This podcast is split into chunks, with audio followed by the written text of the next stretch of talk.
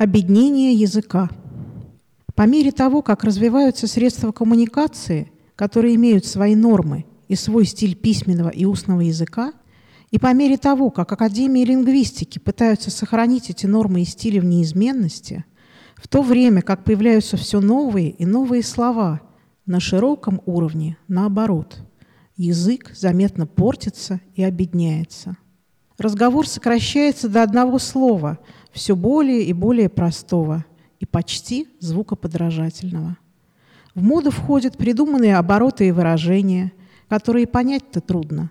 Не все дикторы радио и телевидения умеют правильно пользоваться родным языком, а письменная речь почти всегда прискорбно повторяет все ошибки и искажения устной речи.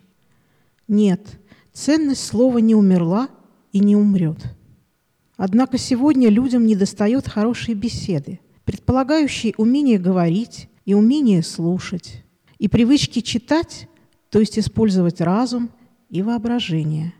Как никогда расцветают разные формы коммуникации, но что любопытно, мы часто наблюдаем следующее. В устной речи слова имеют тенденцию сокращаться и выживают менее красивые и утонченные их формы – Преобладают аудиовизуальные формы, которые заменяют чтение. Используется коммуникация краткая и быстрая, более техническая, чем литературная. Снова появляются символы, аббревиатуры. Но что они несут? Мода, особенно молодежная, требует постоянно использовать слова, единственное назначение которых – давать ощущение сопричастности к тем, кто их использует. Мы находимся у врат царства пустого и банального, если не сказать грубого и примитивного, вещей эфемерных и приходящих, предназначенных к быстрой сменяемости, ведь жажда новизны замещает желание познания.